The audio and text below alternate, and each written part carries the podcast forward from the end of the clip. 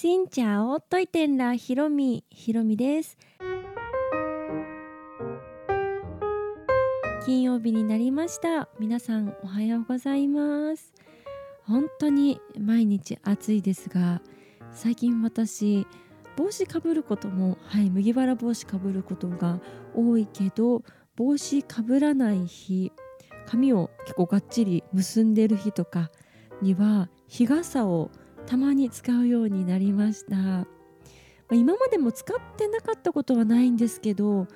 なんかさすがに日差しがもう痛いと言いますか 日差しに加えてもうもわもわっとした空気で余計に暑さを感じてもう日がさなきゃ無理かもと思ってはい使うようになりました。年々暑さがねもう増えてきてるなと思うんですけど今年特にそれを感じてねなんかモワモワ度が増えたかなともうベトナムみたいだなっていうのが今年は特に感じられます。まあ、去年一昨年はコロナでなかなか外出がっていうところがあったからかもしれませんが、まあ、この外の空気を感じて夏の暑さを全身で浴びれるっていうことがなんか嬉しいですね今までね外出するなとかいう時期もありましたし夏を感じれるのは嬉しいですが、まあ、20年後とかは本当50度とかになってるんじゃないかなぐらいの勢いで暑くなっています。これ以上ね温暖化が進んでいかないといいんですがということで今すぐ変化が起きることって、まあ、なかなかないと思うので、まあ、今年はこういう暑さということはもうアイスとか、はい、かき氷とかを楽しむしかないなということで美味しいのを食べに行きたいと思います。というわけで今日はですねとあるベトナム料理屋さんにご飯をいただきに行きました。そのお話をしようと思います。お店を言ってしまいますと神田にありますサデック東京というお店です。神田すごい久しぶりに行きましてねサラリーマンの街ってイメージですけど意外と私が行った時間なのかサラリーマンっぽい人はいっぱいいたけど数的にはそんなに多くなかったかなと思います。もしかしたら夏休みに入ってねもう仕事夏だからみんな家族の時間作ってみたいな感じで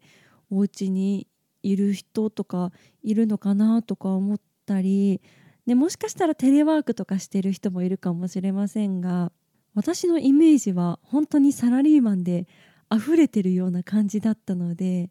確かにいる人たちはねみんなサラリーマンの方なんですがあのそんなにねゴミゴミしてないなってはい思いました。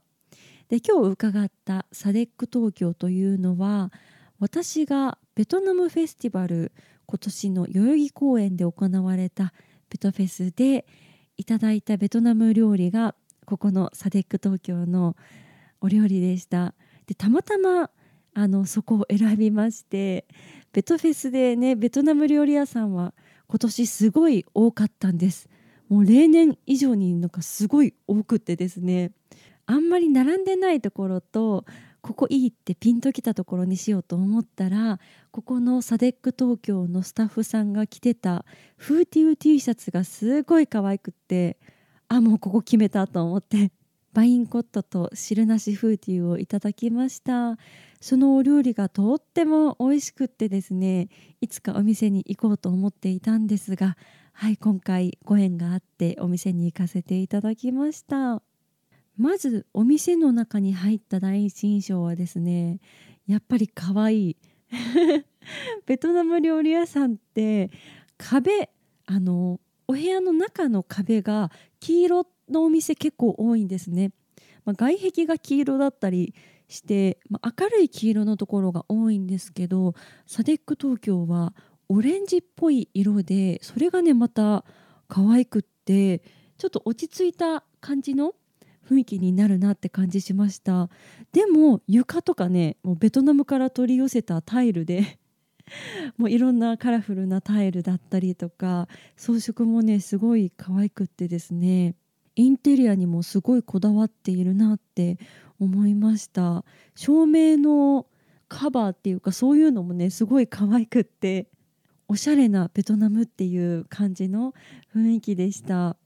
サデック東京の、まあ、特徴といいますか売りとしましては南ベトナムの料理ということでフーティウが看板商品となっています。フーティウっていうのはベトナムの南部でよく食べられる米粉麺の料理なんですけどフォーとかブンとかも米粉麺。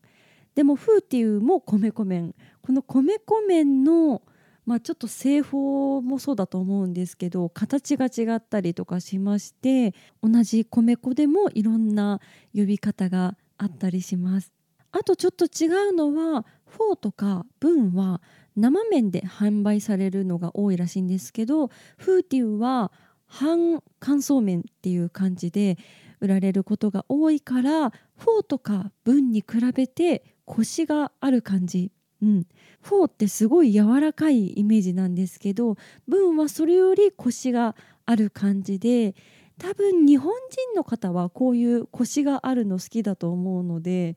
まあ日本人に馴染みやすい麺だとうん、思います。このフーティウがですねめちゃくちゃ種類ありまして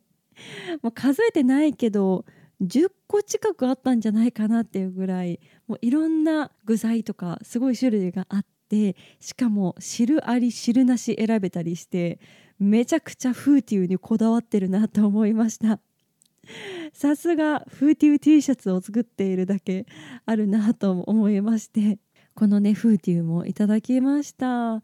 いやすごいなと思うのはフーティウってなかなか知らないと思うんですよね。日本人に聞いてももう1割も知らないような食べ物本当に周りの人も聞かない食べ物なのにこれを売りにするってねやっぱ日本人まあ、日本人に限らず人間って自分が知らないものってやっぱり警戒するし食べないしっていうのがあると思うけどでもやっぱりフーティウが売り出そうみたいな感じになっててで本当にねこのフーティウファンがねめちゃくちゃ増えているみたいです。神田にお店があるのでもちろん会社員の方も来られるみたいですけどベトナム人の方とかあと他の埼玉とかからわざわざこう食べに来てくださる方もいるっていうふうにおっしゃっていて本当にねもうフーティウここのフーティウをめがけてくる人もはいいるみたいです。まあ、なかなかベトナム料理屋さんでもフォーとかブンはありますけどフーティウってね、まあ、あるところはねもちろんありますけどそんなに押してないじゃないですか。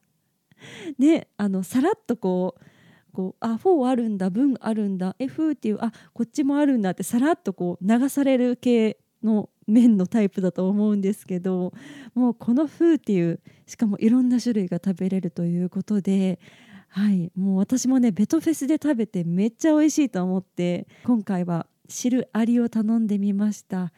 もうそうしたらねめっちゃもう美味しかったです。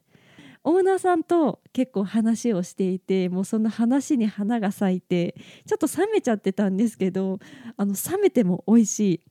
でもあったかい時に食べたらねもっと美味しいと思いました。あとこのお店のメニュー見てるとですねサイドメニューのバリエーションがすごい多くってちょろっとしたおつまみ系っていうのも、まあ、もちろんあるんですけどサイドメニューの一つ一つの何ちゃんとした料理感っていうの？そうちょっと枝豆入れましたとか、ね、冷ややっこ入れましたぐらいの手軽さじゃなくってちゃんとこう作り込んだようなサイドメニューがすごい多いなと思いまして私は、ね、選ぶのはちょっと大変だったんですけどソフトシェルクラブとか、はい、あとハマグリのタマリンドソース炒めとかベトナム料理の定番の生春巻きとかをいただきましていやどれも、はい、美味しかったです。そしてオーナーさんがすごい気さくにいろいろお話をしてくださってはいすごい楽しい時間になりました。でこのサデック東京のサデックっていうのはベトナムの地名だそうではいちょっと Google マップで見てみました。そうしたら南部の